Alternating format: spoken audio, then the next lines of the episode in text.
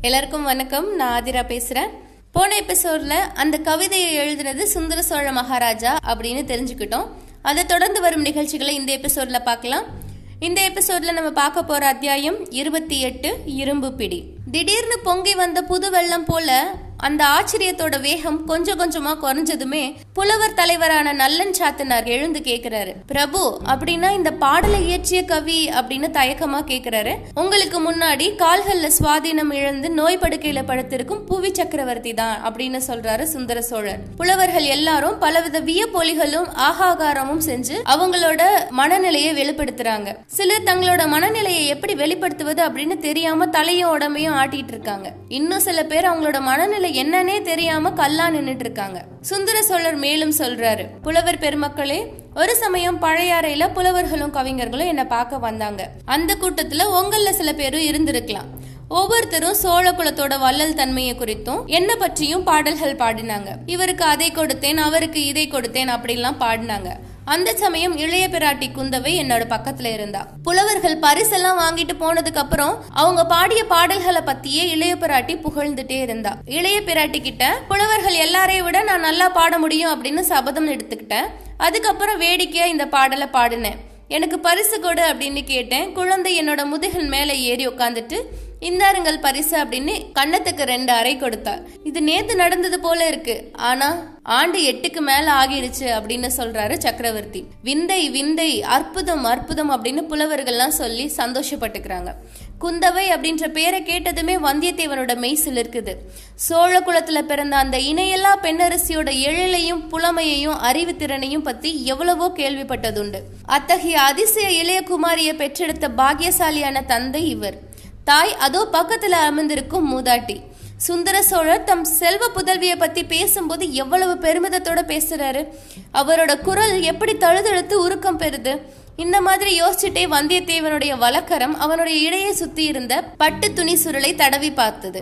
ஏன்னா குந்தவி பிராட்டிக்கு கொடுக்க வேண்டிய ஓலை அந்த சுருளுக்குள்ளதான் இருந்தது. தடவி பார்த்த கை திகைப்படையுது. செயலிழந்து நிக்குது. அவனுடைய உள்ளம் பிரம்மை கொண்டது. ஐயோ இது என்ன? ஓலையை காணுமே. எங்க போயிடுச்சு? எங்கேயாவது விழுந்து விட்டதோ? சக்கரவர்த்தியோட ஓலை எடுத்த போது அதுவும் தவறு விழுந்திருக்குமோ? எங்க விழுந்திருக்கும்? ஒருவேளை ஆஸ்தான மண்டபத்தில் விழுந்திருக்குமோ? அப்படின்னா சின்ன பழுவேட்டையார் கையில சிக்கி இருக்குமோ சிக்கி இருந்தா அதுல இருந்து ஏதேனும் அபாயம் கூட முளைக்குமே. அடடா என்ன பிசகு?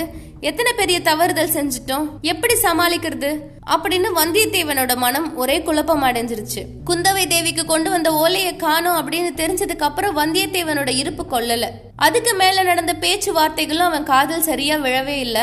விழுந்ததும் மனசுக்கு பதியல. சுந்தர சோழர் வியப்பு கடல்ல மூழ்கி இருந்த புலவர் கூட்டத்தை மேலும் பார்த்து சொல்றாரு. நான் விளையாட்டா சொன்ன பாடல குந்தவை யார்ட்டையாவது சொல்லியிருக்கணும். ஒருவேளை பழையாறை திருமேற்றலி ஆலயத்துல ஈசான்யா பட்டாச்சாரி இருக்காரே அவர்கிட்ட சொல்லிருக்கலாம். அவர் தான் இந்த பாடலை நாடெங்கும் பரவும்படி செஞ்சு என்ன இந்த உலகம் பரிகசிக்கும்படி செஞ்சுட்டாரு. பிரபு தாங்களே பாடியிருந்தா என்ன? பாடல் அற்புதமான பாடல் தான் சந்தேகமே இல்லை.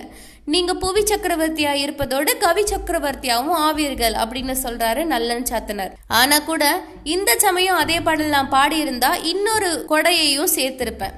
இந்திரனுக்கு யானையும் சூரியனுக்கு குதிரையும் சிவனாருக்கு பல்லக்கும் கொடுத்ததோடு நிறுத்தி இருக்க மாட்டேன். அதோட சேர்த்து யமனுக்கு எருமைக்கடா வாகனம் கொடுத்ததாகவும் எழுதியிருப்பேன். நான் கொடுத்த எருமைக்கடாவின் மேல ஏறிட்டு யமன் இப்போ ஜாம் ஜாம்னு என்ன தேடி வந்துட்டு இருக்கான் நம்ம தஞ்சை கோட்டை தளபதி சின்ன பழுவேட்டையாரால கூட யம தர்ம ராஜாவையும் அவனோட எருமைக்கடா வாகனத்தையும் நிறுத்த முடியாதே. இப்படி சுந்தர சோழர் சொன்ன போது அவர் பக்கத்துல உட்கார்ந்திருந்த உடைய பிராட்டி வானவன் மாதேவி கண்கள்ல நீர் அருவி மாதிரி பெருகுது. அங்கிருந்த புலவர்கள் சிலர் விம்மி ஆழத் தொடங்குறாங்க. சின்ன பழுவேட்டையார் மட்டும் மனோதிடத்துடன் இருக்கிறாரு. பிரபு தங்களுடைய சேவையில யமனுடன் போர் தொடுக்கணும்னாலும் நான் சித்தமா இருக்கேன் அப்படின்னு சொல்றாரு. அதை பத்தி எனக்கு எந்த சந்தேகமும் இல்லை தளபதி. ஆனா கூட யமனோட போர் தொடுக்கும் சக்தி மானிடர் யாருக்கும் இல்லையே. யமனை கண்டு அஞ்சாம இருக்கதான் நம்ம இறைவன்கிட்ட பிரார்த்திக்கணும். புலவர்களே நமனை அஞ்சோம் அப்படின்னு தமிழகத்தின் தவ புதல்வர் ஒருவர் பாடினார்ல அந்த பாட்டு அப்படின்னு கேக்குறாரு சக்கரவர்த்தி. ஒரு புலவர் எழுந்து அந்த பாடலை பாடுறாரு. நாமார்க்கும் குடியல்லோம் நமனை அஞ்சோம். நகரத்தில் இடர்படோம் நடலை அல்லோம். ஏமாம்போம் பிணியறியோம் சக்கரவர்த்தி இந்த இடத்துல குறுக்கிட்டு ஆஹா இறைவனை தரிசிச்ச மகானால மட்டும்தான் இந்த மாதிரி துணிச்சலா பாட முடியும். அப்பர் சுவாமிகளுக்கு கொடிய சூளை நோய் இருந்தது. இறைவன் அருளால நோய் நீங்கிடுச்சு. அதனால தான் பிணியறியோம் அப்படின்னு பாடியிருக்காரு. புலவர்களே என்னை பத்தியும் என்னோட கொடைகளை பத்தியும் பாடுறதை நிறுத்திட்டு இனி இந்த மாதிரி அருள்வாக்க பாடுங்களேன். அப்பரும் சம்பந்தரும் சுந்தரமூர்த்தியும் இது போல ஆயிரக்கணக்கான பக்தி மயமான தீந்தமிழ் பாடல்களை பாடியிருக்காங்க. அந்த பாடல்கள் எல்லாத்தையும் ஒன்னு சேர்த்தா எவ்வளவு நல்லா இருக்கும். படிச்சும் பாடியும் பரவசம் அடையிறதுக்கு ஒரு ஆட்களம் போதாதில்ல. அப்படின்னு சொல்றாரு சக்கரவர்த்தி. அரசர்க்கரசே நீங்க அனுமதி தந்தீங்கன்னா அந்த திருப்பணியை இப்போதே தொடங்குறோம். இல்ல என்னுடைய காலத்துல நடக்க வேண்டிய திருப்பணி இது அல்ல. எனக்கு பின்னால் அப்படின்னு யோசிச்சுட்டே சுந்தர சோழர் சிந்தனையில ஆழ்ந்து போறாரு. அரண்மனை மருத்துவர் சின்ன பழுவேட்டையார் காது கருகில போய் ஏதோ சொல்றாரு. அதை கவனிச்ச சுந்தர சோழர் தூக்கு வாரி போட்டவரை போல கண்ணை நல்லா விழிச்சிட்டு சபையோரை பார்க்கிறாரு.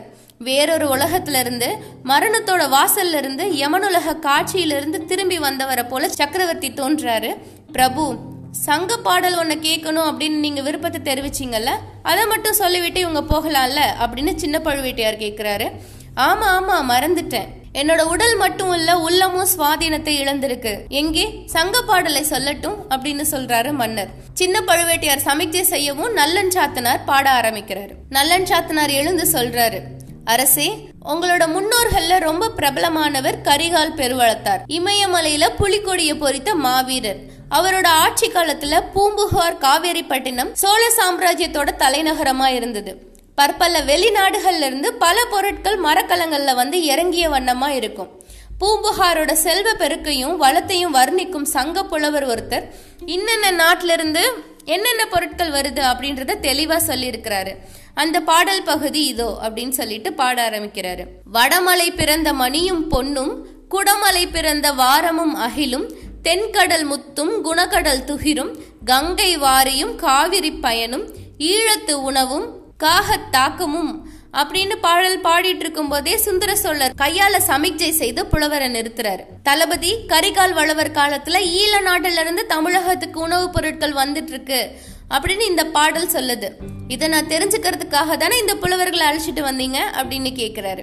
ஆமா அரசே அப்படின்னு கோட்டை தளபதி சொன்னது கொஞ்சம் ஈனஸ்வரத்துல இருந்தது. தெரிஞ்சுக்கிட்டேன் இனி இந்த புலவர்களை பரிசல்கள் கொடுத்து அனுப்பிடலாம் அப்படின்னு சொல்றாரு மன்னர். புலவர்களே நீங்க இப்போது விடைபெற்றுக் கொள்ளலாம் அப்படின்னு கோட்டை தளபதி சொல்றாரு. புலவர்கள் மன்னருக்கு வாழி கூறி கோஷத்தோடு புறப்பட்டு போனாங்க. குந்தவை தேவிக்கு கொண்டு வந்த ஓலையை காணாதனால மனக்கலக்கம் கொண்டிருந்த வல்லவரையன் அந்த புலவர்களுடைய நழுவி விடலாம் அப்படின்னு நினைச்சுக்கிட்டே கூட்டத்துக்கு நடுவுல போறான். ஆனா அவனோட எண்ணம் நிறைவேறல. வாசற்படியை நெருங்கிய போது ஒரு வலிய இரும்பு கை அவனோட கை மணிக்கட்ட இறுகு பிடிக்குது. வல்லவரையன் என்னவோ நல்ல பலசாலி தான் ஆனா கூட இந்த வஜ்ரப்பொடியோட வேகம் அவனோட உச்சந்தலையிலிருந்து உள்ளங்கால் வரையில ஒரு உலுக்கு உலுக்கி அவனை செயலிழந்து நிற்கும்படி செஞ்சிருச்சு. அந்த விதம் அவனை பிடிச்ச இரும்பு கரம் சின்ன பழுவேட்டையாரோடது தான் அப்படின்னு அவரை நிமிர்ந்து பார்த்து தெரிஞ்சுக்கிட்டான் வந்தியத்தேவன். புலவர்கள் மட்டும் தரிசன மண்டபத்திலிருந்து வெளியேறி போறாங்க. இத்தோட இந்த அத்தியாயம் முடியுது. அடுத்த அத்தியாயத்துல வந்தியத்தேவன் சின்ன பழுவேட்டையாரை எப்படி சமாளிக்கிறான் அப்படின்னு பார்க்கலாம். அது வரைக்கும் bye bye from Athira. Your reading mind voice stay tuned